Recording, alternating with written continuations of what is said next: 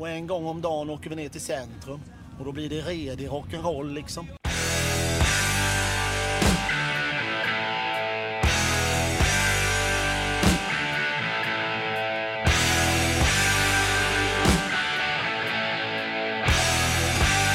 Ja, då är vi tillbaka i eh, rock'n'roll-rummet. Hoppsan hoppsan. Hur, hur känns det? Det känns som vi är igång tidigt idag. Är idag nästan uppe med tuppen. Innan lunch i alla fall. Ja, får man väl säga. Ja, Starkt jobbat. Det är lite orock'n'roll.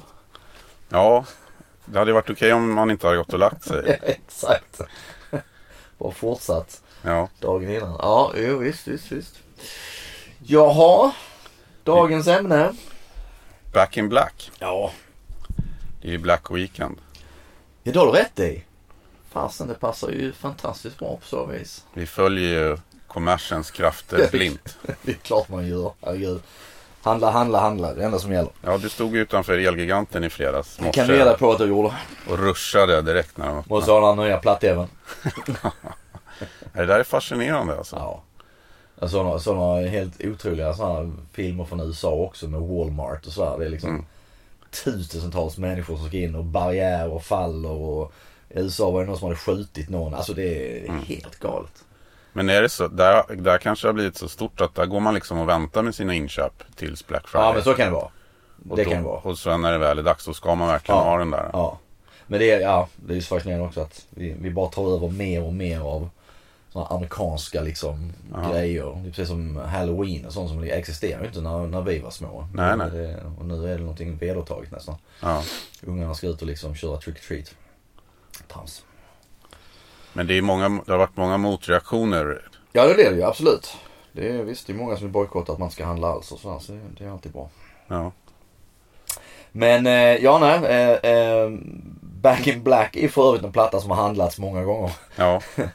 Eh, det, men det är lite oklart och så här att få fram siffror på hur mycket den har sålt egentligen. Tittar Mm. man på Wikipedia så, där, så nämns ju siffran 50 miljoner världen över. Ja. Men jag tycker att jag bara för något, något år sedan så, så läste man att då, då var siffran 37 miljoner. Det är galet mycket ändå men Ja. Ehm, och sen, det är ju samma där. Det är ju det är så svårt att eh, hålla koll på eh, just fysisk försäljning i och med att det här Nielsen Soundscan kom ju inte från 90-91 någonting. Innan det tror jag mycket var en gissningslek. Mm. Och sen tror jag mycket var att man räknade antal X som skeppades ut. Eh, som trycktes. Så det, var, menar, det var egentligen inte försäljning som så. Mm. Eh, jag minns det Kiss soloskivor 78 så skröt man ju om att de, ja, men de sålde 4 miljoner X, 1 miljon X var och någonting sånt där. Eh, men eh, det vill jag minnas att så, så var det ju inte utan det, det var väl den summa som skickades ut och sen så tog man inte med i beräkning det här att eller det räknar man inte, säger man inte då, men väldigt många skickades ju sen tillbaka för att de såldes inte. Mm. Eh, och sen sålde ju inte varje platta en miljon utan någon platta sålde mer. Ace platta sålde väl bättre tror jag än, än de andra. Så, Mm. så att eh, det, det är väl likadant här med, med eh, Back in Black. Sen kan man ju vara enig om att det är en gigantisk storsäljare och är väl det bäst säljande hårdrocksalbumet. Mm. Precis. Eh, för, eh, för Metallica svarta och Guns N' Roses Appetite. Ja. Men ehm, Och den, det är alltså, den släpptes ju mitt i sommaren 1980 ja, 25 juli. eh, av ACDC. Och eh, var, det är ju en ganska oväntad att det blev en sån enorm försäljningsframgång. ändå. Ja, Även om de var på gång ACDC så var det ju Jag tror de hade själva inte kunnat drömma om att nej. det skulle bli Det är väl Även om man ser liksom Över alla genrer Så är det ett av de bäst säljande plattorna Oh ja. Ja, någonsin. absolut. Absolut. Ja, men alltså de hade ju, de hade ju haft en, en ganska stor framgång med Highway to Hell som kom 79. Och framförallt tror jag där att man befäste sig som ett namn i USA. Att den var en ganska stor framgång just i USA. Men jag kan tänka mig att man siktade mycket på den amerikanska marknaden också. Mm. Ehm, men ehm, det, det har de väl själva sagt också. Jag tror jag tittade på någon, ehm, någon intervju med han, vad heter han, Tony Platt som var väl, han var väl ljudtekniker och sånt på Back in Black. Ehm, och ehm, han sa väl det också att de visste att de hade bra låtar men inte att det skulle bli, få den genomslagskraft som den fick.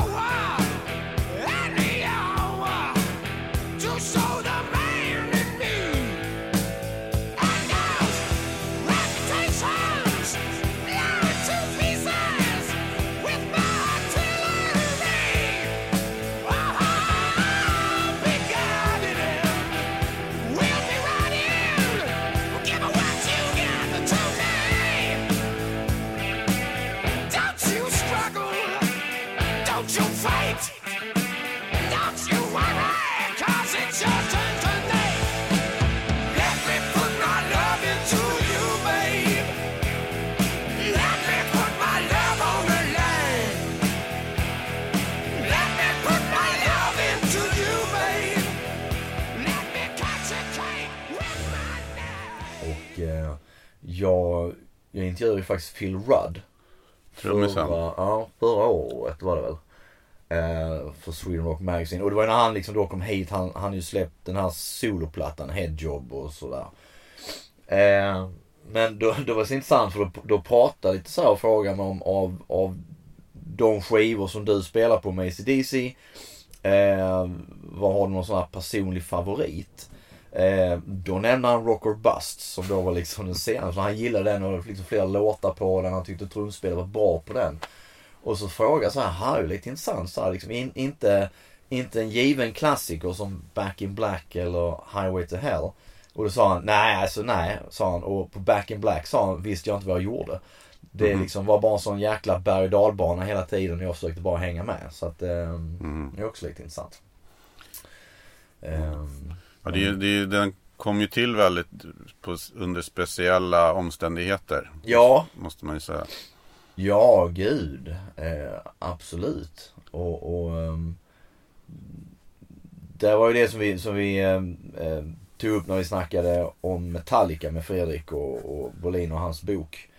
Ehm, det här då också att ehm, Metallica samma grej några år senare då med Cliffs död och sen så snabbt in med en ny medlem, Jason Newsted. Och sen liksom spela in en platta. Och i det här fallet är det ju faktiskt likadant. Att, att Bon Scott dör då 19 februari i London 1980 och 25 juli så släpps Back in Black. Mm.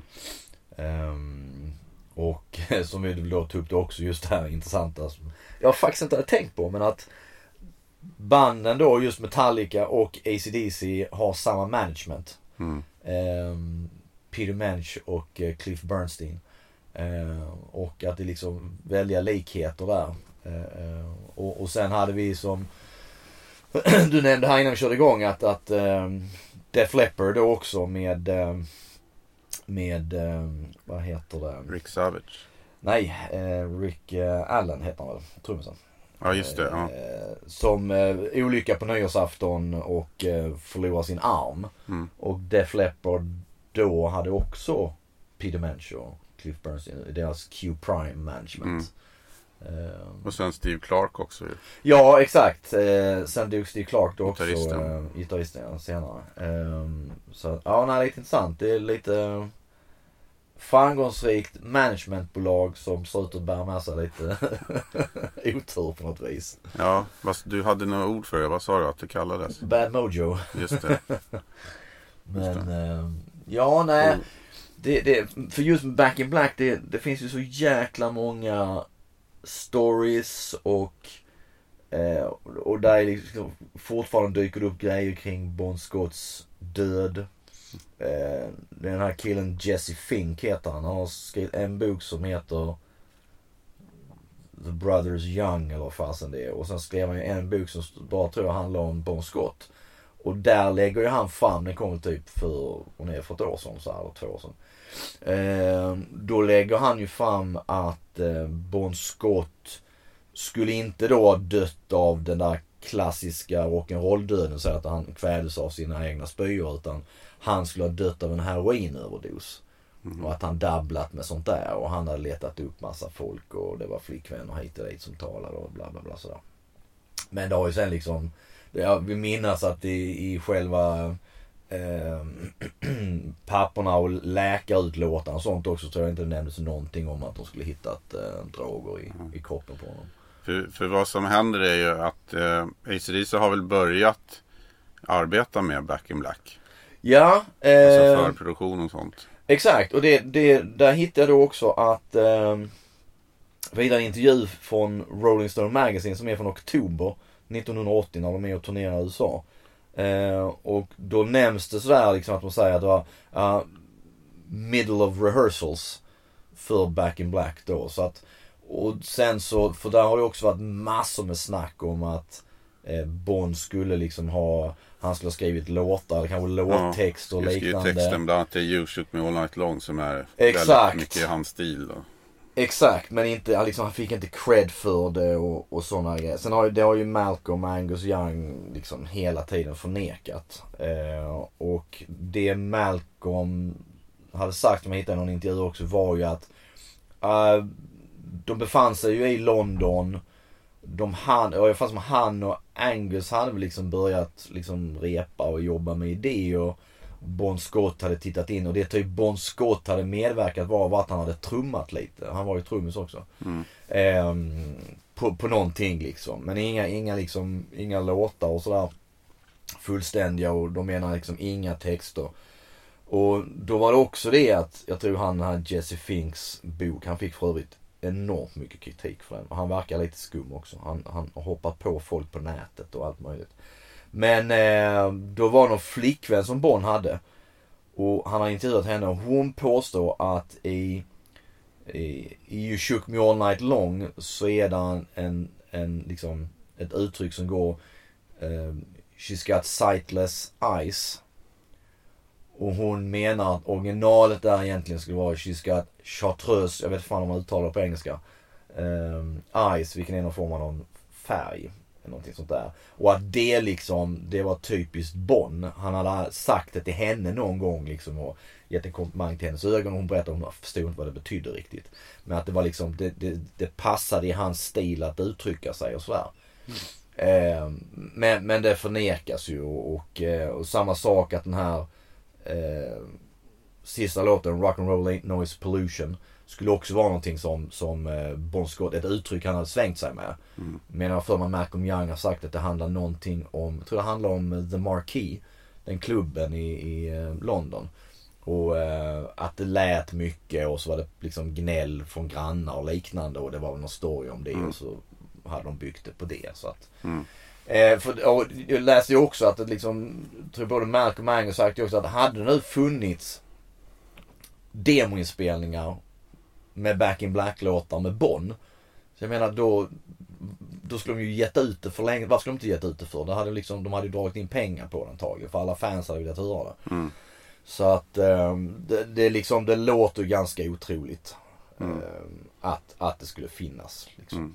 Det, Och det var ju ändå inte bröderna Young som fick krä- eh, eh, textkredden utan det var ju Brian Johnson. Mm. Så de hade ju egentligen ingenting i Nej. så fall att tjäna på, nej exakt, exakt. på att eh, undanhålla kredit till Nej, nej, visst, visst, visst. Så att, ehm, nej. Det, jag vet inte. Jag tror det är mycket sådant som uppstår i efterhand också för att det, inte, det blir en del av hela konspirations eh, teorin och det blir, det blir lite spännande eh, på så vis liksom.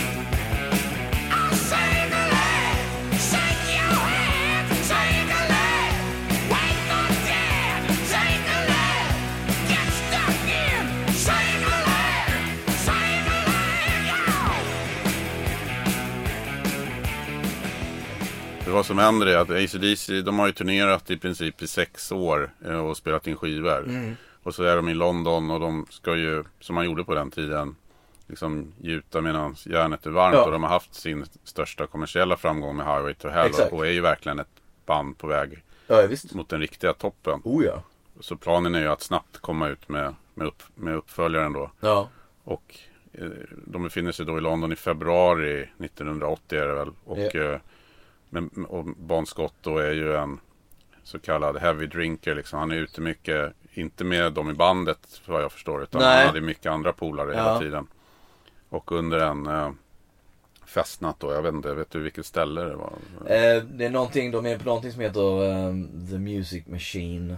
Eh, vill jag minnas. Och sen är det ju att han är ju ut, den kvällen. jag tror det finns bilder från.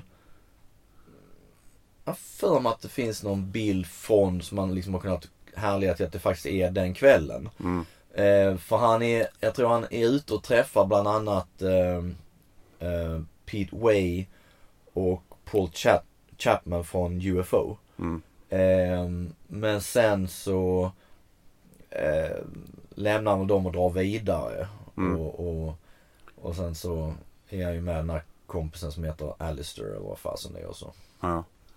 Eh, Pelle Lidell som är en marknadssnubbe eh, snubbe inom skivbolagsbranschen. Ja. Ja. Bland annat jobbat för Universal. Han kanske gör det fortfarande. Ja. Han, han satt i juryn för Idol någon säsong. Okej, okej. Eh, han eh, har sagt att han såg Bon Scott på den, han var i London då. Jaha. Och han, att han såg Bon Scott just den där kvällen. Jaha. och att han hade liksom känt igen honom och märkt att det var liksom så stökig Ja. Eh, atmosfär runt omkring. Att det var liksom inte läge att gå fram och säga jag gillar, jag gillar liksom Highway to Hell. Utan, men han hade bara sett honom. Jaha. Liksom, Ja, fan. säger han. Och, och ja, det är ju lite Coolt. unikt.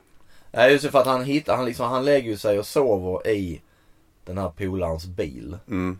Eh, Det är för att polaren inte riktigt liksom orkar få med honom längre. Ja, jag tror det är något sånt ja. Och Ja. så lägger han honom där, lägger filt över honom. Ja, Och sen så hittas han ju då morgonen efter och då är han ju redan död så att säga. ja. Måste ju varit rätt kallt också. Så. Nej det måste varit kallt sin i helvete. Man tänker att det är liksom februari. Det kan ju inte vara hur varmt som helst. Nej. Ehm, så att nej, det... det ehm, Han kvävs väl av, av att han spyr eller det vet man kanske inte. Nej var det, det var det jag sa att det, det har ju alltid varit liksom det stående att han, han dog rock'n'roll-döden som så många andra. Att han kvävdes av sina egna spyor för att han är liksom snudd på Mm. medvetslös. Eh, medan eh, här då Jesse Fink hävdar att han skulle ha liksom dabblat med heroin och någonting sånt där. Men det, ja, vem Mm. fan vet. Alltså det är ju helt skit i Han är ju död liksom. Det kvittar ju vad det var. Mm.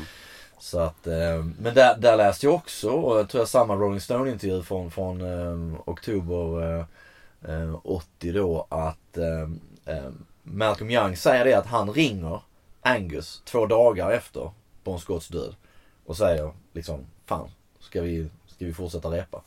Mm. Eh, och han menar också liksom, ah, fan visst jag, vi tänkte jättemycket på Bonn och så här och vi liksom inget direkt på bandet de första dagarna men samtidigt sa han det, det fanns aldrig någon tanke på att de skulle liksom kasta in handduken och skita i det och ge upp och så här liksom. Och han sa det, fan jag tänker inte sitta här nu liksom och och, och sörja i liksom i flera veckor. Så att de, de liksom drog ju igång igen ganska så Ja, omgående. de väntar väl till begravningen typ. Sen drar de igång. Ja, eh, och eh, ja, jag vet inte, det är klart, ja, vad, vad fan ska man göra? Det, det är väl kanske också, egentligen också samma sätt där. Jag menar de, precis som Metallica sen långt senare har berättat att de visste ju inte hur de skulle, de var så unga, de hade ingen aning om de skulle handskas med någon så närstående som dör. Nej. Och jag kan tänka, eh, ACDC vid den här tiden är ungefär kanske samma ålder eller lite äldre kanske. Mm. Eh, och det är väl typ samma sak och så vad fan, lira i det de gör. Och, och det är Mm. precis som alla andra människor att man går tillbaka till jobbet för att få någon liksom, eh, vad heter det? Få lite riktlinjer i, Mm. i, i vardagsliv istället för att bara sitta hemma och begrava sig i, i sorgen liksom. Mm. Så att, eh, nej. Det, det, det går ju enormt fort. Så in i helsike. Det tar ju bara några veckor liksom. Ja, ja, ja. Igång med att Absolut. spela in den.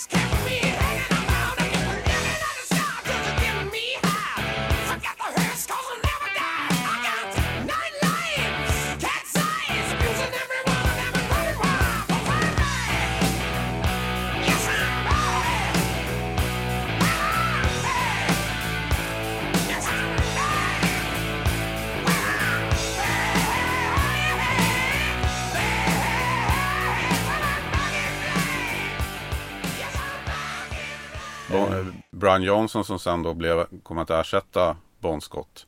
Han har ju sagt att han läste ju om olyck, eller liksom det som hade hänt Ja. Brian Johnson i några dagstidningar. Ja. Och de kände varandra sedan tidigare för de hade ju turnerat ihop Ja, de har ju turnerat... Eh, två olika band. ja, 73. Eh, Brian Johnsons Geordie med då Bon Scotts... ehm, Ja, det var innan ACDC. ja, jag glömmer vad hans... Han hade lite olika... Om det var inte F. Fraternity? Jo, Var det ja. Fraternity? Jag kan ha varit det. Eh, och Bon Scott hade liksom sagt... ja, han gillade Brian Johnson. Exakt, att han ja. gillade honom som, som frontman och sådär. Ja, och Eh, även personligen. Och ja. så. Så att han hade typ i förtid rekommenderat På så här vis, ja, omedvetet. Gett sin tillåtelse. Och det hade ju, eh, ja, jag tror Malcolm eller Angus har sagt det någon gång, att det gjorde ju, förenklade ju deras att val. Absolut. Men samtidigt var det att det, det, det fanns ju andra i bilden. Mm, Det, det, det sägs ju då, eller då har ju liksom Noddy Holder, eh, eller Holder, sångaren i Slade, mm. eh, säger att han fick erbjudandet men tackade nej. Han, Mm. han vill liksom stanna kvar med Slade. Men att det var väl typ från management och så. Ja det kan det ha varit. Och sen, sen är det ju Mark Storrs, eller vad nu uttalas, eh, sångaren i Krokus. Just det. Och honom intervjun orkar jag inte leta fram en intervju. Men jag intervjuade honom för många år sedan och då tog jag upp det där också. Han har sagt i massa andra intervjuer också. Men där, där var det mer som så också att någon i samband med att Bon Scott hade dött eh, typ också sa, i och med att han har en röst som liksom också då passade in att Ja men du borde liksom göra audition sådär. Ja. Men det, han gjorde ju aldrig någonting. Nej. Eh, vad jag minns. Utan det var bara liksom snack och sådär. Och sen han, samma sak där tror jag att han, han hade Krokus och de, det gick ganska bra för dem då och sådär. Och de var ju starkt influerade av ACDC. absolut, absolut. Eh, och sen, eh, jag för mig, eh, alltså jag för mig, jag läste också att det var någon, han sångaren från det här bandet Heaven som jag väl sen tror Mark Evans, den gamle basisten som var innan Cliff Williams. Han lirade väl i det här bandet Heaven för mig. Att det var sångaren där på något vis som också det gick snack om.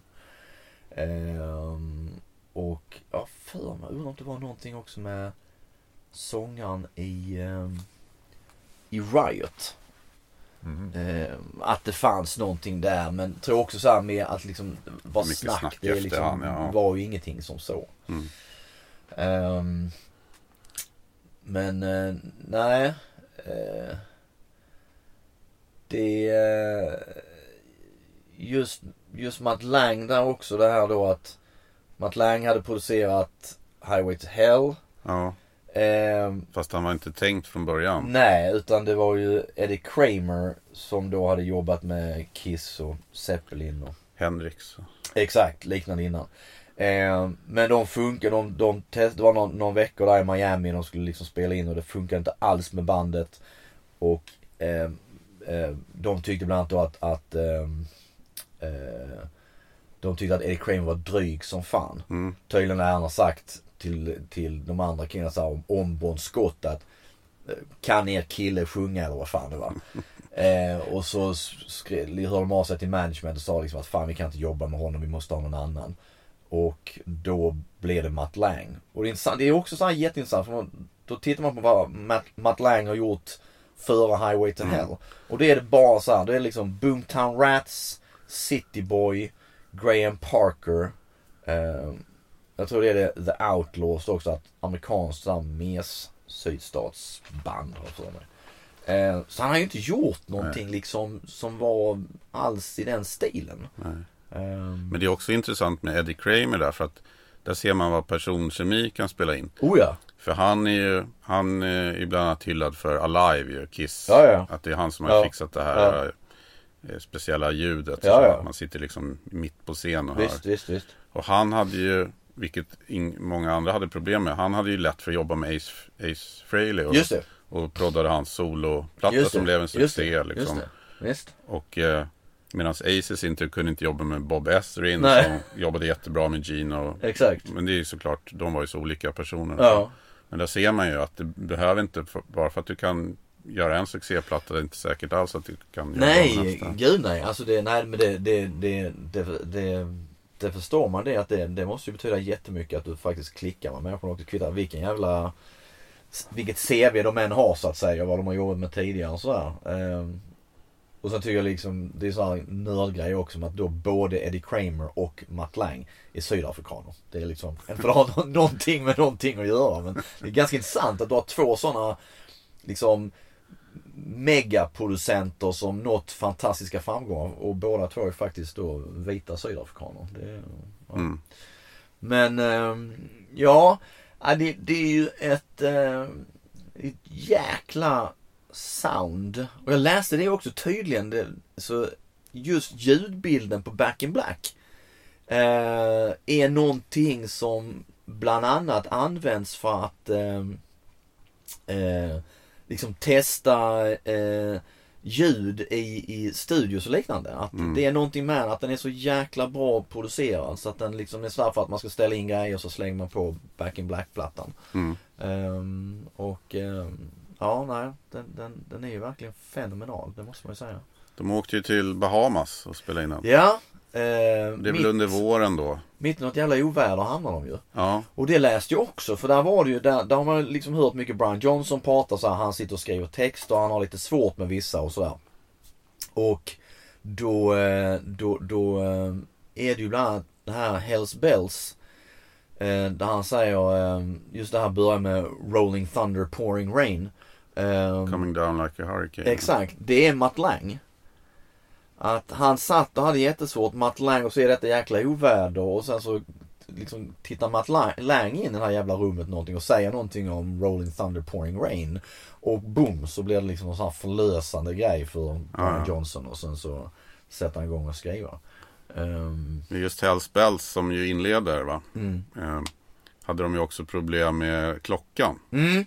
Som har blivit väldigt klassisk liksom för Mm. den här inledande kyrkklockan. Ja, De, tänkte väl först bara att de skulle spela in någon eh, kyrkklocka i närheten. det gjorde de fast då fick de med fåglar. Ja. Varenda slag som slog så, så flög iväg en massa fåglar så det funkar Ja. ju inte. Så det slutade med att de fick beställa, en- göra en egen. Exakt. En, Vilket är också så här, det är helt jävla fantastiskt. det är så jäkla coolt. och smart så, de använder ju den väl än idag. Liksom. Ja, jag tror det. Eller om de har någon replika eller någon sån här skit. Men det, det, nej, det är ju så jäkla coolt också att, nej vad fan, vi, vi gör vår egen klocka. Eh, det, det är jättebra. Eh, Och sen var det också tydligen, apropå problem, att i och med att det var sånt jävla oväder så började tydligen en massa krabbor liksom springa omkring. ja, just det. Så de hade sprungit in mitt under liksom inspelningen kom det in ett gäng Just det. lite otippat. Exakt. Ja, jag undrar om den där Compass-studion den finns kvar fortfarande. För att jag, jag för mig sen att Maiden spelar in någon platta där. Om det är Power Slave eller någonting sånt där. Mm. Ehm, jag vet att Steve Stevens Ja, det borde ju ha varit så att barn ville komma dit. Ja, på- Steve Stevens um, hade ju något, uh, jag kommer inte ihåg vad de hette. Men han har ett jäkla band liksom innan han gick med i Billy Idol och detta. Så han var nere för mig i samma liksom vända under samma år tror jag som, som eh, Back in Black spelades in där. Så var han och spelade in där också en platta som aldrig släpptes.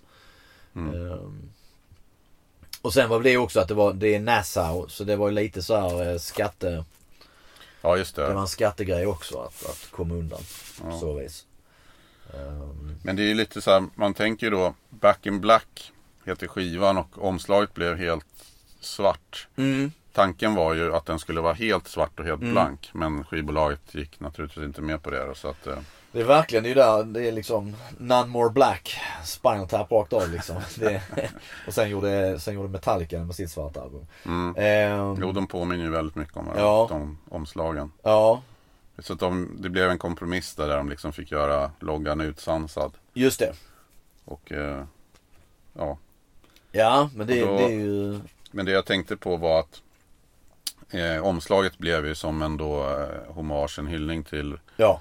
till Bon Scott och, och ja, det har väl även uttalats att det är det. Oh ja, eh, oh ja helt klart. Eh, Men texten Back in Black har ju ingenting med, Nej, med det att och det är göra. samma jag läste och det var också en sån här tror jag, liksom, någon sån här ex-flickvän till Bon Scott som jag faktiskt, det är en av mina favoritlåtar men jag har faktiskt inte tänkt på det heller den liksom banan. Men det är ju också den här låten Have a drink on me. Mm, Där, hon har utsagt sig liksom att hur i helsike kan, du ha med en sån låt mm. med tanke på att han drack ihjäl sig om det nu blev Mm. den officiella storyn. Eh, det ligger lite i det Ja. liksom. Det har jag Faktiskt. också tänkt på. För det är ju, Lite... Have a drink on me är ju en hyllning till att Ja, liksom kröka så mycket du visst. bara kan. Exakt.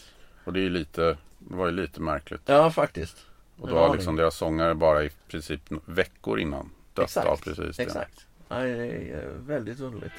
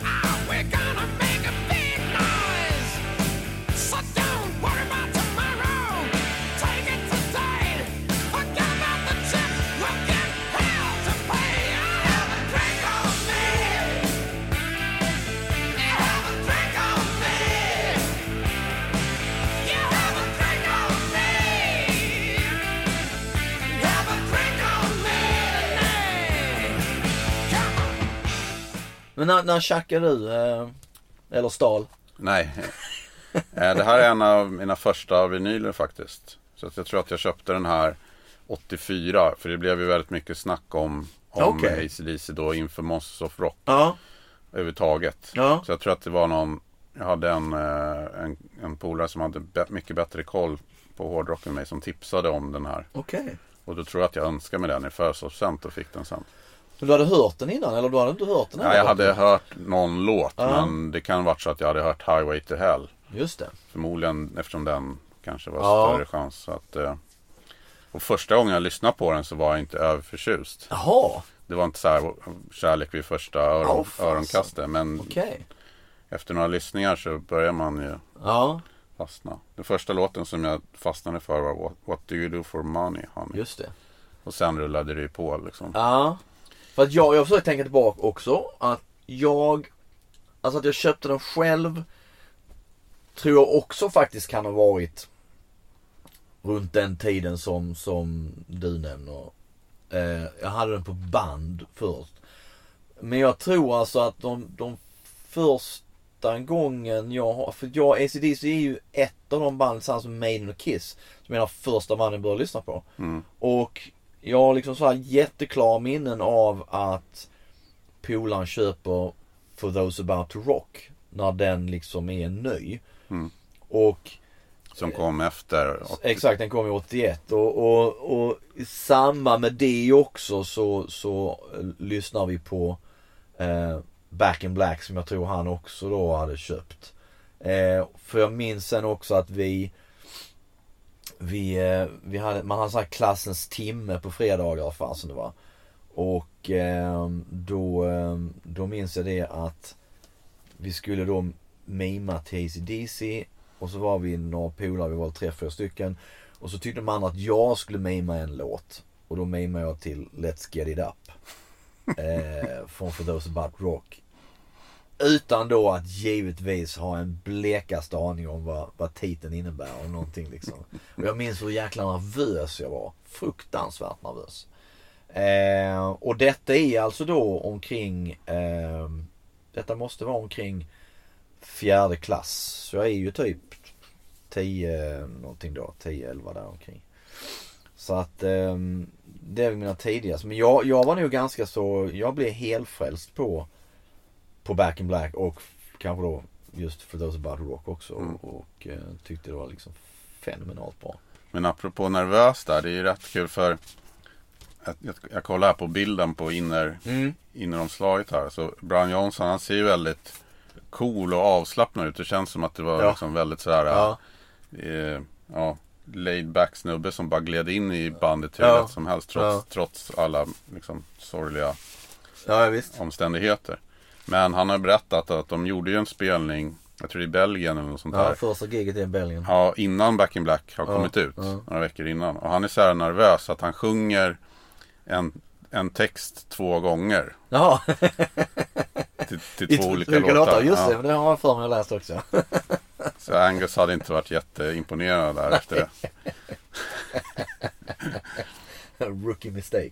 Och också att, att de spelade rätt många låtar. För de var ju så nöjda med de här Ja. låtarna. Så de spelade rätt många fast de visste att, de, att publiken inte hade hört dem. Nej, just det. Och det hade tagits emot ganska ljumt liksom. Ja, ja, ja. ja. Utan det blev mycket, enormt mycket bättre gensvar naturligtvis Ah, på okej, det gamla. okej. Så då hade han börjat säga, vad fan, är det mina texter liksom? Är det, de, de kanske inte är så bra de här låtarna. Liksom. Så han hade varit lite nojig.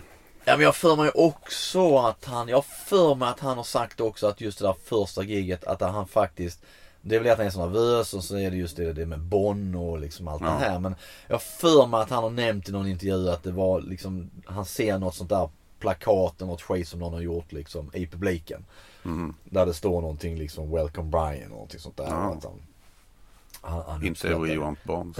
Lite svårt. Exakt. Men där också med Belgien, det är lite intressant för att eh, jag tror det är andra gigget är i Antwerpen.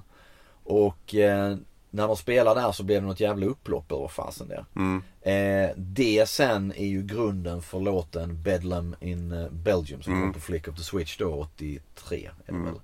Det var något sånt där klassiskt att de var tvungna att stänga av en viss tid på Ja, grund av ljud. Just det, Och då fortsatte de att spela Ja. till slut så bröt arrangörerna det. exakt. Ja, ja just det. Ja. Bedlam in Belgium. Ja. Som är på Flick of the Switch. ja. Ja. Eh, som jag alltid liksom hävdat i deras eh, lite såhär garageplatta. Den är än, än mer rå i sitt sound och liksom när de ny trummis där med Simon Wright och sådär. och Blir ju inte speciellt bra mottagen faktiskt. Nej. Och jag vill, vill minnas att Flick of the Switch-turnén exempelvis går inte speciellt bra i, i USA. Nej. För det är lite så med alla de där banden också som Maiden och alla de här att man, man har alltid sett det så. Man minns sådana stora liksom reportagen i Okej och fan det var utsålda arenor och så. Mm. Men jag menar Maiden hade ju också perioder i USA där det inte alls funkade bra. Eh, ACDC hade uppenbarligen på Flick of the Switch-turnén där det faktiskt inte var utsålt hela tiden och drev lite dåligt med folk och sådana Mm. grejer. Och den plattan har väl oftast liksom ansetts vara mindre bra. Jag gillar den. Ja, jag med. Mycket Gillar verkligen. bra grejer på den. Mm. Eh, men eh, Men, men en annan grej som också är en snygg eh, hyllning till, till Bon Scott är ju att eh, Brian Johnson har ju aldrig sjungit eh, It's a long way to the top if you wanna rock and roll. Jaha, det har han kanske inte nej. Nej, det, den eh, menar de på att det var liksom Brians, Ja, ja. eller Bons låt. Bon, ja, så den, de har aldrig sjungit den efter ja, okej, okej. som en, en, en till liksom ja, kul. hommage. Huh. Som också är en, en, en av ACDCs bästa låtar tycker jag. Sick paper. Som för övrigt alltid Saxon spelar innan de går på Ja, just det. Det kan så vara ja. scen. Just det. Så man hör den i, Eh, I så högtalarna. vet man att Ja. det, det är som deras intro liksom. Jag har ju faktiskt intervjuat en snubbe som eh, Han är en av de som spelar liksom säckpipa i videon till It's a long way to the top. När de, är på det här lastbilsflaket och kör runt i Fan var Ja, det Sydney eller vad fan det är. Ehm, och just han sa det att Bonn Bonn kom ju liksom och repade lite sådär tror jag. Eller han ville, kolla, han ville verkligen genuint liksom att det skulle bli rätt och sådär. Och han spelade ju säckpipa som satt. Eh, och kollade in det här säckpipebandet som sen blev de som spelade på eh, För det finns ju två videos på den ju. Det är ju en den här när de kör den klassiska, de kör runt på eh, lastbilsflaket. Men det spelades in en också, de bara står på något jävla torg och spelar. Vad fan som det mm, mm. Eh, så att... Eh, jo, jag, jag, fan, jag intervjuade dessutom han som var eh, själva regissören. Eh, för det spelades ju in för den här australiensiska eh, musikprogrammet Countdown. Mm. Som var jättestort i Australien. Så att det för videos var inte liksom så jävla hett på, på den tiden. Det gjordes ju mest i syfte för att om bandet inte turnerade Mm. eh, i något land så, eller någon världsdel så skickar man över en sån video Ja. istället. Så att, eh, Jag vet, ABBA gjorde ju tidigt på grund Just av det, att det, Agneta det. Fältskog inte ville flyga och vara med i Exakt. tv-shower. exakt. Ja. Vilket gör att det finns ganska mycket ABBA. Ja. Oh, ja. Med tanke på att det var så pass tidigt. Ja, ja visst, visst, visst, visst. Men Back in Black då, vad är det du tycker är liksom, vad är det som gör att den är så bra? För, Alltså, Förutom då en lyckad produktion där i. ja, alltså det är ju jättesvårt. För det är, det är utan tvekan en av de plattor som jag hela tiden kommer tillbaka till. Mm. Jag har ju sagt det innan. Men man, så här, man, någon, man står någon kväll och så tittar man på alla sina skivor och så bara liksom fasen ska jag lyssna på. Och så här, nej vad fan jag slänger på Back in Black. Det funkar alltid. Och jag liksom, jag får så här klassisk ståpäls varenda gång av introt till Hells Bells. Mm. Det men jag, jag, liksom det är något eh, Det är något mörker i låtarna.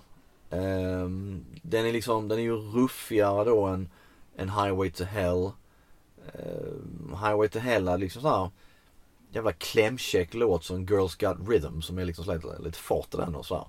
Ehm, men här är det ju ändå nå- någonting liksom. Det är ett mörker över, inte bara det att det liksom är svart omslag. Den här, även låtarna är liksom det, det, det är annorlunda. Och sen Hells Bells sätter ju tonen eh, för, för plattan också. Men jag, alltså ärligt, jag tycker det är Den håller ihop jäkligt bra. Eh, det är en jävla snygg avslutning med Rock'n'Roll Ain't Noise Pollution.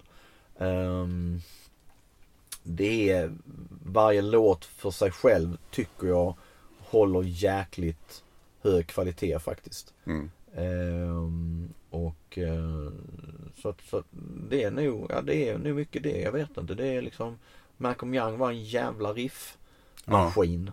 Ja. Ehm, och det var lite kul för att jag jag satt precis igår och så transkriberade en intervju jag gjorde med Mike Fraser som är, han, han jobbade med dem på um, Ballbreaker-plattan. Han jobbade med dem på Stiff Upper Lip.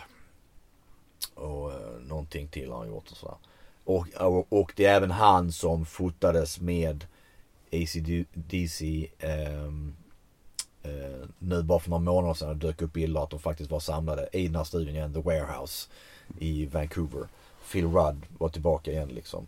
Um, och Mike Fraser syntes på någon bilder också. Um, och um, för då minns jag frågade det just med, med Stiff Upper Lips och där så.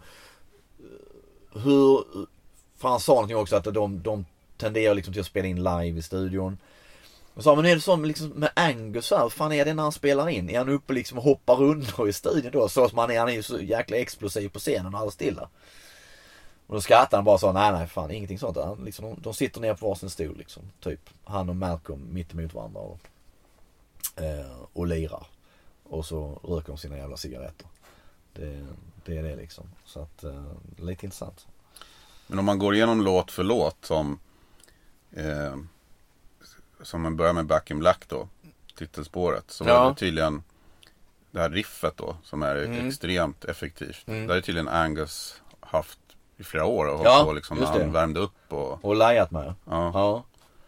Jo men det, det, det är väl lite, lite som, fan egentligen som, som eh, Sweet Child of Mine med Guns N' Roses. Att den, den slingar med någonting som Slash satt och lekte med så här, bla bla bla lite då och då. Och typ Eh, Issy hörde och, Ja, och tänkte liksom att, ah fan det här kan vara någonting.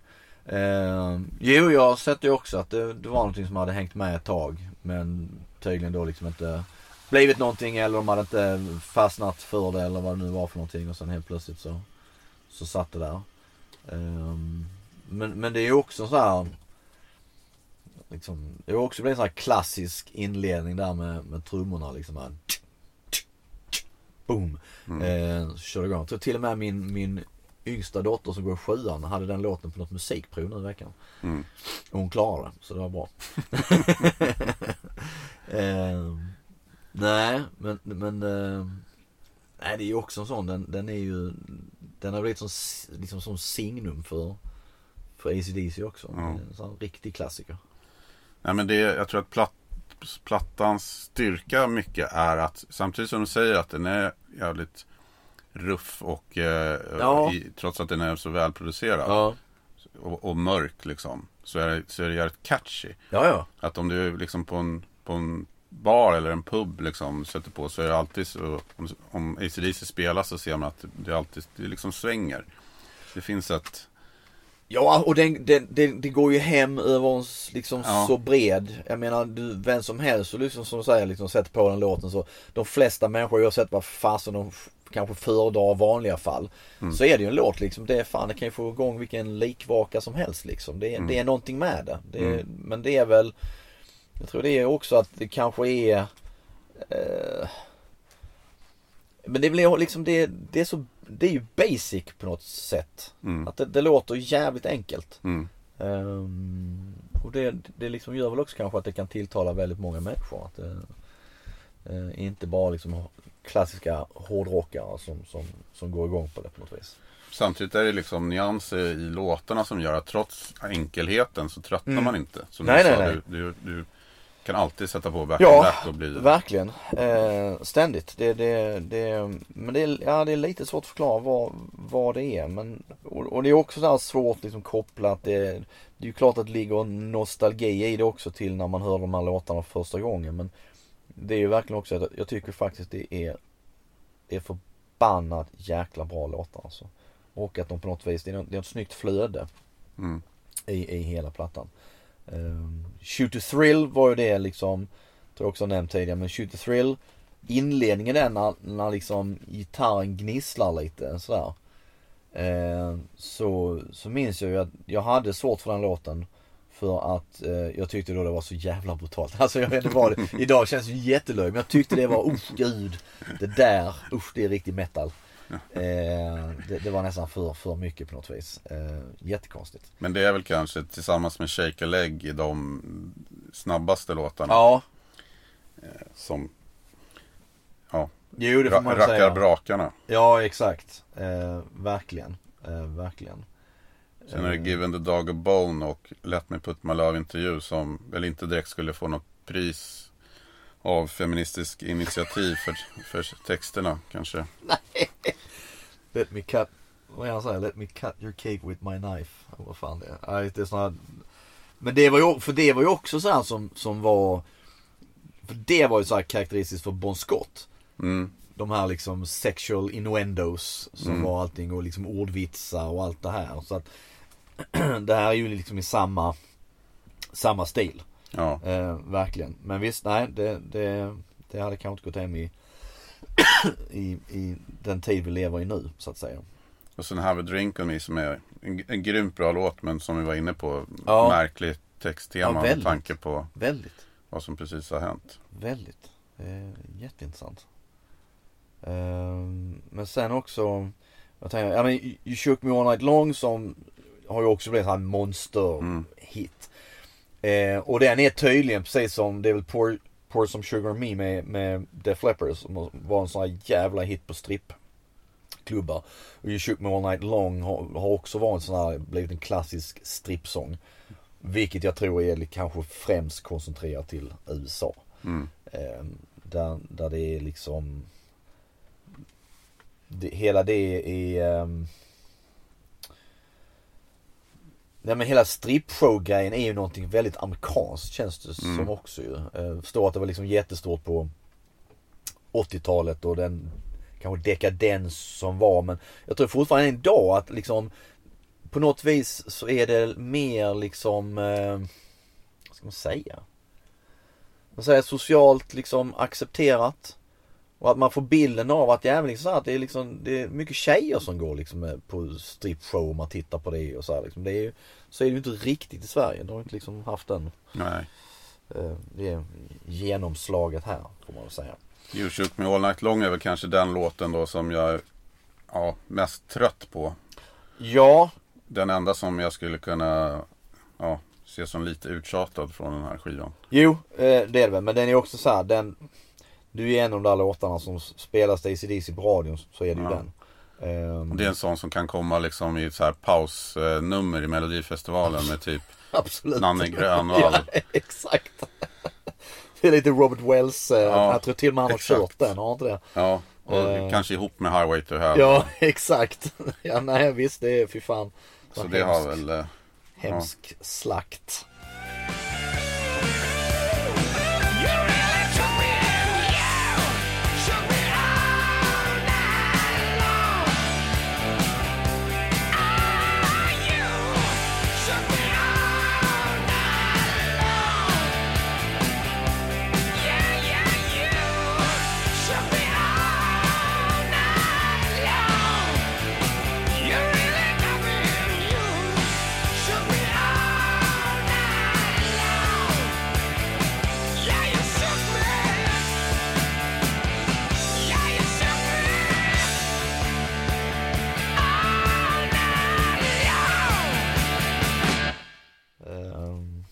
Ja.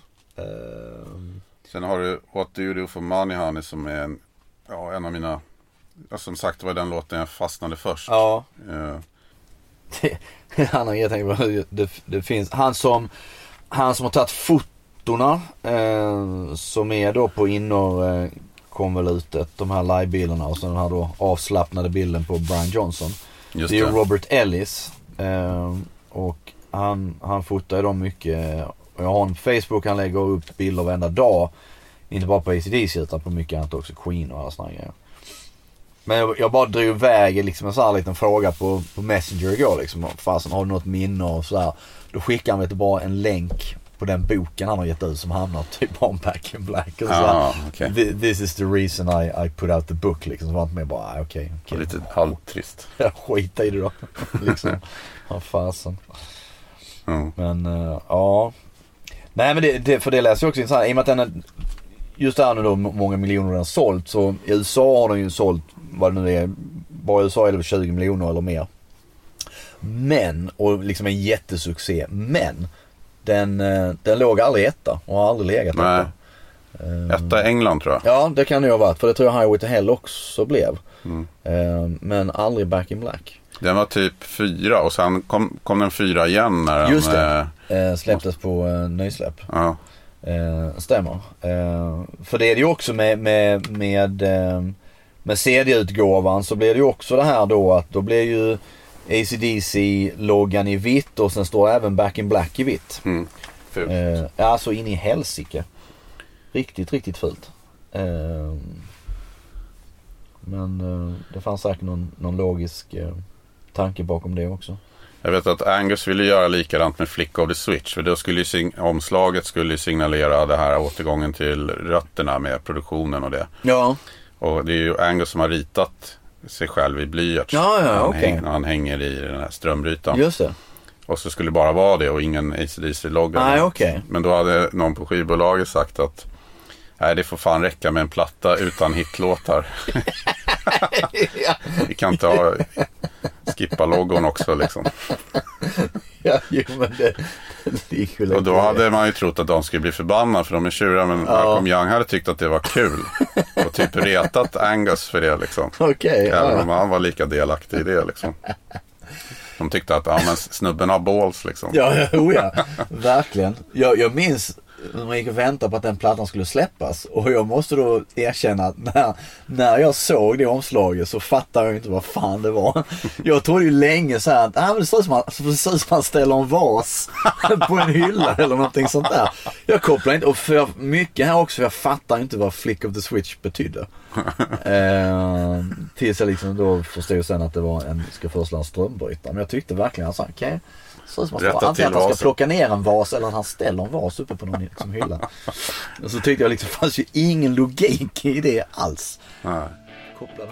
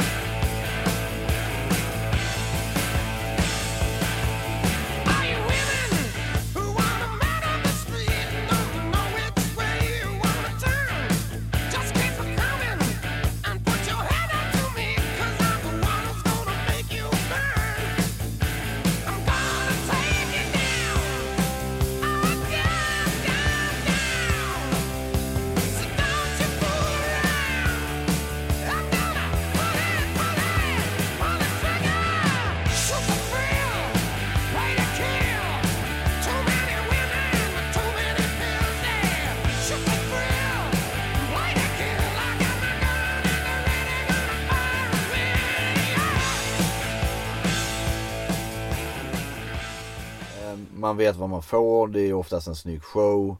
Ehm, sen har ju Brian Johnson, känner liksom, han har ju fått kämpa mer och mer med rösten. Ehm, och det ska ju bli oerhört intressant att se om det nu blir en platta till. Ehm, det finns ju ingen annan logisk anledning till att de skulle då ha varit i Vancouver och alla har blivit fotade. Den enda som inte var var Cliff Williams. Men han, liksom, han sa ju också att Rocker Bust var ju liksom sista. Sen pensionerade han sig. Mm. Ehm, men det finns ingen anledning, anledning till att de skulle vara där. Och, och, ehm, och det var ju skitkul att se just att Phil Rudd då. Tillbaka efter allt skit han var igenom. Mm. Um, jag vet i min, den intervjun jag gjorde med honom så pratade jag också där hur ser du på framtiden med ACDC och så här, det För då sa jag någonting liksom att ja det eh, Han hade ju liksom jämfört Angus med Napoleon eller vad fan det var. Mm. Och så, sa, så nämnde jag det och så sa han bara ja jag vet inte riktigt om jag uttryckte så men han Han gillar ju att erövra saker. Ehm, men redan då var det lite han uttryckte att han liksom Skulle möjligheten finnas så skulle han gärna spela med dem igen. Ehm, och det är kul nu då om, om Brian har liksom eh, är tillbaka på så vis och de gör en platta till just med tanke på att det verkar ju lite bittert när, när han, då när, liksom, när han hoppade av på grund av hörseln och liksom eh, och sen kom Axl Rose in och, och sådär. Att ehm, det, det, det Ja, var som någonting. turnerande. Ja exakt. Att, Sångare, att, ja. ja. och att, att det var lite, liksom, lite bittert där och det gick så snabbt och så bara plockade man in Axl Rose. Och... Men sen hände kanske någonting där i och med att, att Malcolm gick bort Mm. Förra året. Det var ju ettårsdagen bara för någon vecka sedan. Ehm, att ehm, det, det påverkar väl också på något vis. Mm. Kanske. Så vanliga när folk blir gamla. Jag hade ju en period när jag dissade ACDC. Jaha, fy fan. Så hårt. Vilket jag skäms lite för idag. Ja, ja. Så. Men det var lite sådär ungdomlig osäkerhet tror jag. Jävlar. När kan det ha varit då? Nej, det var ju... Eh, man hängde ju med dem liksom fram till Fly on the Wall och köpte skivor och sånt där. Mm. Sen blev det ju längre mellan skivsläppen. Oh, ja. Och eh, det var väl någon grej, jag och mina kompisar fick för oss lite sådär att det, det var liksom en bonnig grej. Jag gillar ACDC. Ja. Jo. Det var liksom folk som kom med, från Borlänge, dyngraka som stod på parkeringen Exakt. och vrålade liksom. Kom från. Ängelholm. Ja, det också. Och det ville väl vi liksom sådär distansera oss Ja. ifrån. Så att när det var, om vi var på någon rockhaks där och det spelades ACDC så brukade vi alltid så här. Vad fan, är det du som varit och önskat låt nu igen? Till varandra så här. För att det var liksom då en, en Ja. pinsam grej då. Ja, Tyckte vi ja. att, att gå och önska Highway to Hell eller ja, sånt där liksom.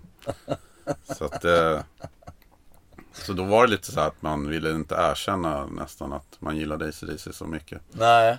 Och intalade vi sig också att man inte gjorde det. Men sen har man ju liksom insett hur bra Framförallt de plattorna då Från Bon Scott och Brian Johnsons första period Ja. är.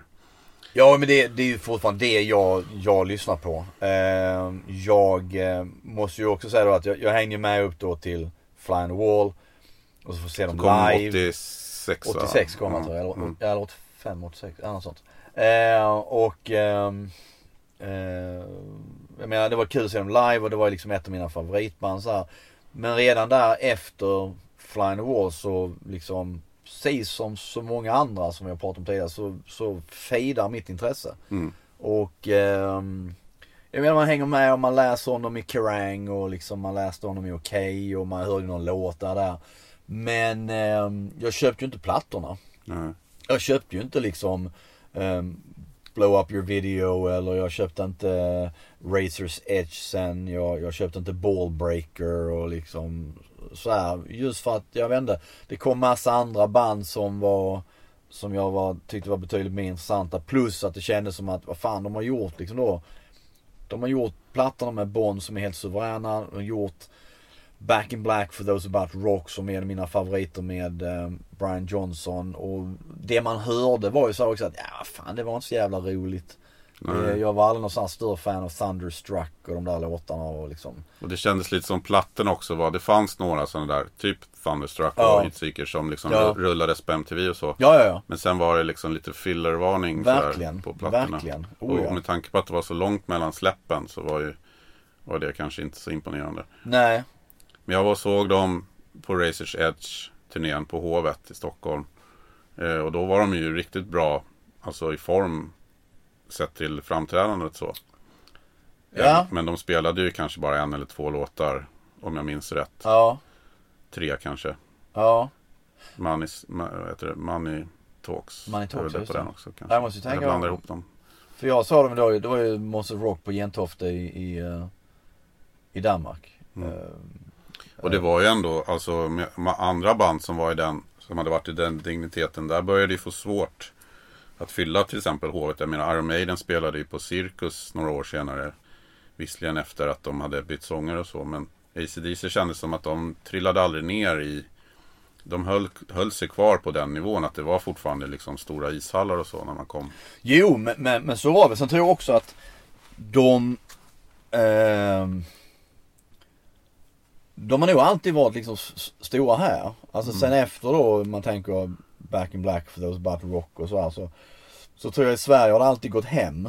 Och även då på 90-talet när många tappade så här. Så att liksom ACDC drog ju fortfarande Ja. folk liksom. Det, det, just för att det är där, det är folkligt på Ja, något sätt. och när AC/DC kommer då samlar man ihop gäng och åker ner till Stockholm. Liksom, Exakt. Från exakt. hela Sverige eller Ja. upp, upp eller ner vad det nu blir. Ja, ja exakt, exakt. Och det där tror jag fortfarande att de har haft hela tiden. För att det har man också slagit så att man, man hör någon, någon lirare som inte annars brukar vara så intresserad av hårdrock som bara, "Ja, men jag ska på AC/DC med Ja. brorsan och hans polare. Typ, så, Jaha, men det är liksom en happening grej. Man vet att det är liksom med några tre ackord och, och bärs liksom. Ja, ja, det är fan det visst. Det, det är som att du, alltid. eh, ja, du, eh, du går på uh, Gyllene Tider med någon picknickkorg liksom. Det är samma, det är så jävla folkligt. Ja, där går gränsen. Nej men jag kom på, jag, jag hängde ju faktiskt med eh, Flying the Wall kom 85 ja. Who Made Who?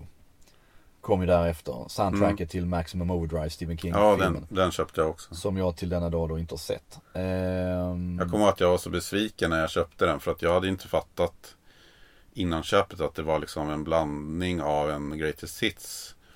Det var väl två, tre, varav en var instrumental eller två kanske till. Eh, ja det är väl, eh, det är två stycken för det är ju, Who Made Who var ju låten, blir lite av en hit där Mm. eh, Och sen har du den här DT Och sen hade du Chase the Ace Båda de var instrumentala, vill jag minnas Ja, så det var ju lite trist. Och då köpte jag låtar som jag redan hade. Ja. Så att, eh, Men jag gillar DT minns jag, den instrumentala, den gillar jag som fan eh, Nej men jag tänker det, det är 91 då ja, det måste ju varit Razors Edge turnén de var ute på då också när jag såg dem på Monsters of Rock mm. Faktiskt, för den kom ju 90 Ehm, Men, ehm, nej det um, Thunderstruck var ju en riktig MTV-hit. Oh ja, oh ja, oh ja, gånger. Verkligen.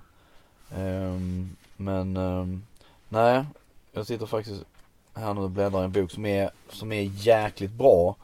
Um, ACDC Maximum Rock'n'Roll av eh, Murray Engelhart och Arnaud Durieux. Ehm, jag minns inte riktigt vad de, den ena är väl journalist och den andra är något stort fan bara kommer jag på. Men den, den kom för några år sedan och det är, ehm, det är en fantastiskt bra bok. Mm. Den finns faktiskt på, eh, den finns utgiven på svensk Ja, pocket också. Där en översatt. del av min recension faktiskt står med på framsidan. Bara en sån sak. Okej. ja. Eh, men den, den, den boken är jävligt bra. Eh, sen finns det en bok som eh, Mick Wall va? Mick Wall Den har jag läst. gav ut som, som jag också faktiskt tycker är bra. Jag gillar Mick Wall. Den finns också översatt på svenska om Ja. man hellre läser på svenska. Vill minnas det. Helvetet är fullt tror jag eller något sånt där. Ja, kan det vara. Eh, Och alla jävlar är där eller något sånt. Ja. Det som är, man får känslan lite med Mick Wall är att det är inte alltid hundraprocentigt kollat liksom. Det känns som det är rätt mycket så här någon sa och Ja, och sen så vad fan, han var, jag tror han var liksom, fan, han, han var ju med verkligen på den tiden när det begav sig. Eh, han skrev ju skitmycket Kerrang. Eh, sen gillar jag hans stil att skriva och det var, han liksom, det är oftast roliga stories. Men Mm. man får ju känslan med att han var ju med liksom och kröka och typ snortade koks och hela grejen liksom. Men, ehm, nej visst, så, så kan det absolut vara. Men jag, jag har alltid gillat hans sätt att skriva faktiskt. Han har skrivit många böcker som jag tycker är faktiskt eh, jäkligt bra. ja. Ehm, och man liksom får, eh, får, får reda på en, en hel del. Ehm, så att ehm, och sen så ja, jag plugga lite och rekommendera eh, Overdose, fanzinet som, eh, som jag är med och skriver lite i. Ehm, Ges, ges det, vilka är det som, det är, det är inte svenskar som ger ut det va? jo, Det är det. Men den är Det- på engelska. Den är på engelska. Eh, men eh, det är killarna bakom eh, ACDC Machine. Eh, som anordnar lite så här eh, fanträffar och lite så här happenings. Eh, de har haft nu två år i rad. De kört ju en grej för att samla in pengar till Alzheimer i Malcolm Youngs minne. Eh, och de kör en grej nu nästa år också. Eh, Jag har lite egen merch och sådär va?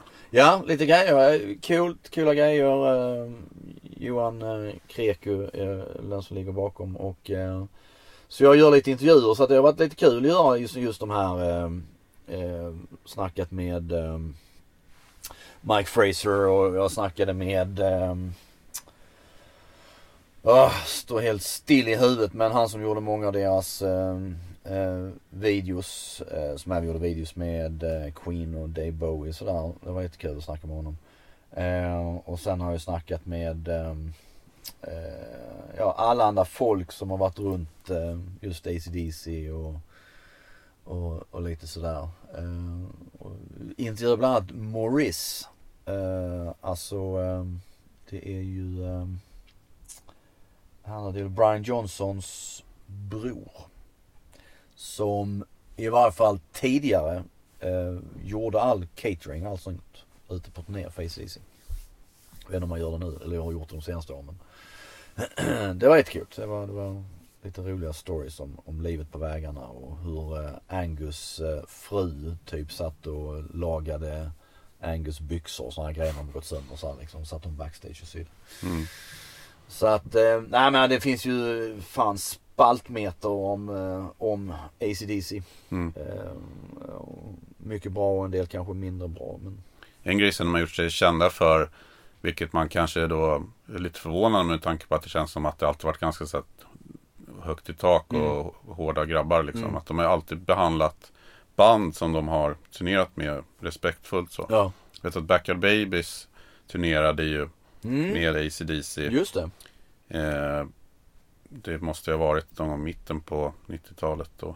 Ja kan ha varit. Jag har ingen aning. Eh, och, och var med dem ganska länge. Alltså Mm. inte bara Sverigespelningarna utan även en bit ner. Och de blev ju enormt eh, bra Ja. behan- behandlade. Sådär. Ja. Att det var liksom inget, inget skit. Nej och det är alla, alla sådana som jag har varit runt omkring som jag nu har pratat med eh, säger ju samma sak då också. Man läser intervjuer så att de är ju enormt jordnära.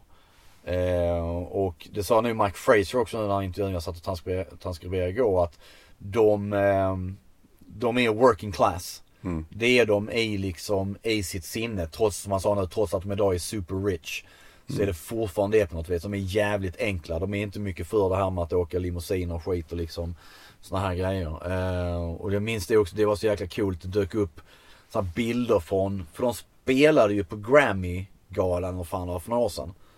Om det var i samband med eh, om det var i samband med Black Ice eh, då väl. Och då dök det upp någon sån här bild på, jag tror det är Angus och om det var Malcolm då också.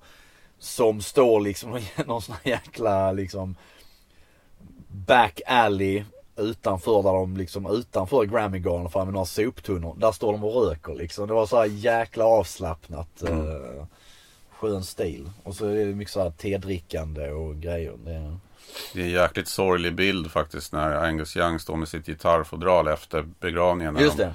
bär in eh, Malcolms kis- kista Exakt, i exakt. bilen. Det- Ja, oh ja. Uh, nej, det var trist som fan det. Uh, att, att, uh, att, det- slutade på det eh, sättet. Det, det, jag minns också fan. Just det här när, när de spelade på Monster Rock 84.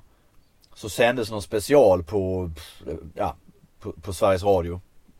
Eh, och så var det, var det intervjuer. Så det var intervju med det är någonting kort med Mötley Crüe, Vince Neil tror jag. Och sen är det, mm, jag tror det är någonting med Van Halen också. Sen är det, jag tror det är Brian, kan vara Angus också som intervjuas.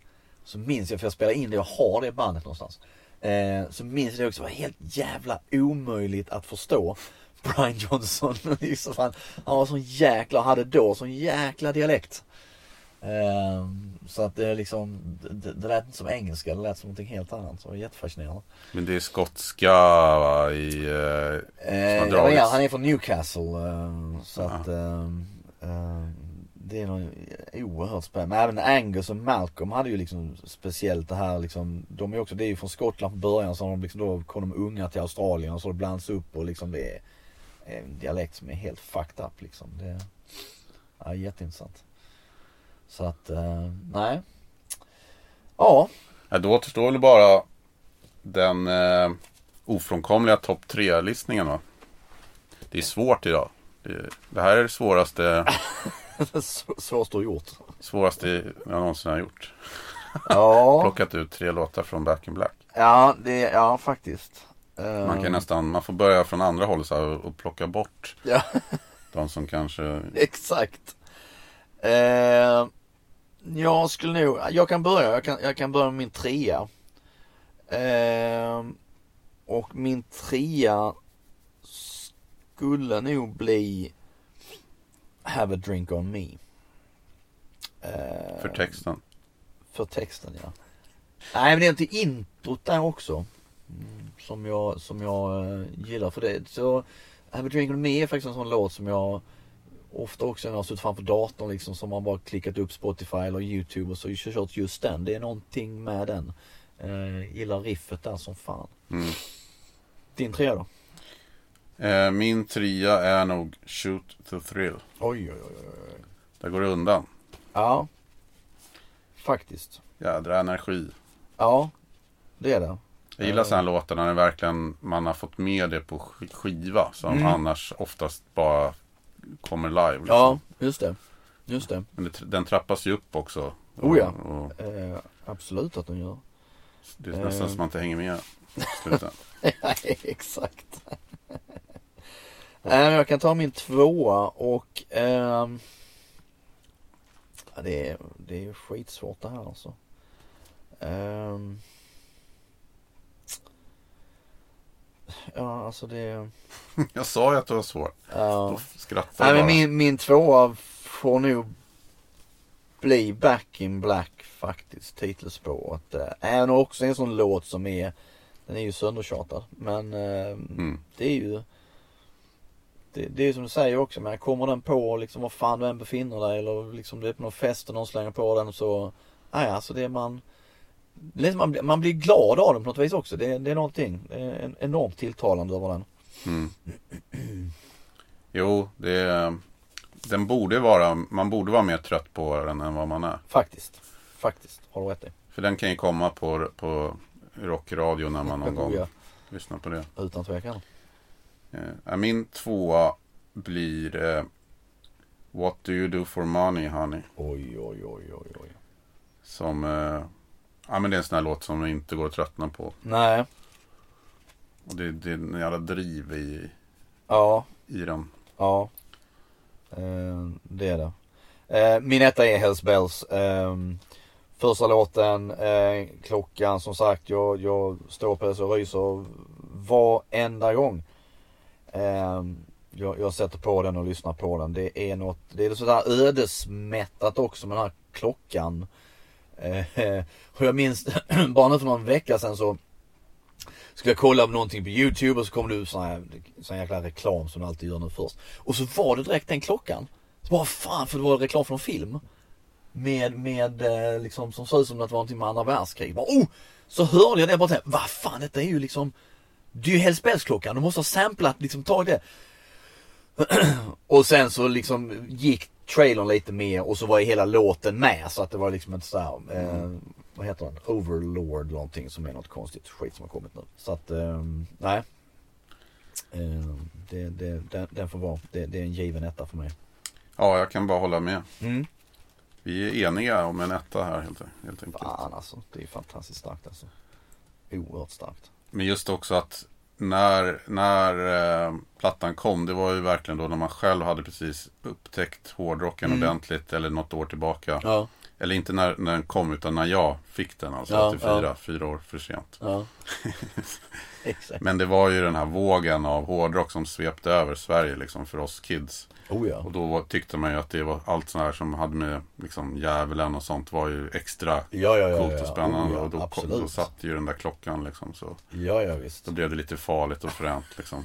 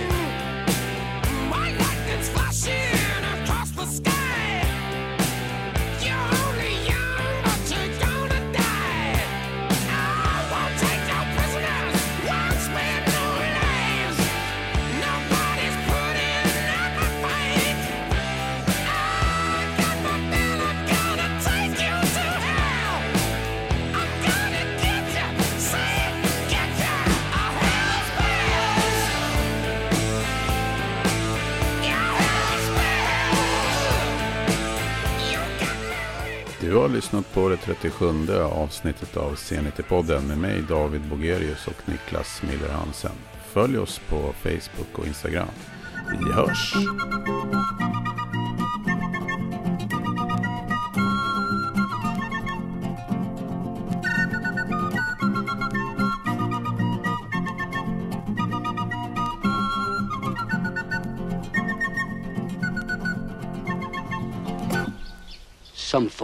strange idea entertaining.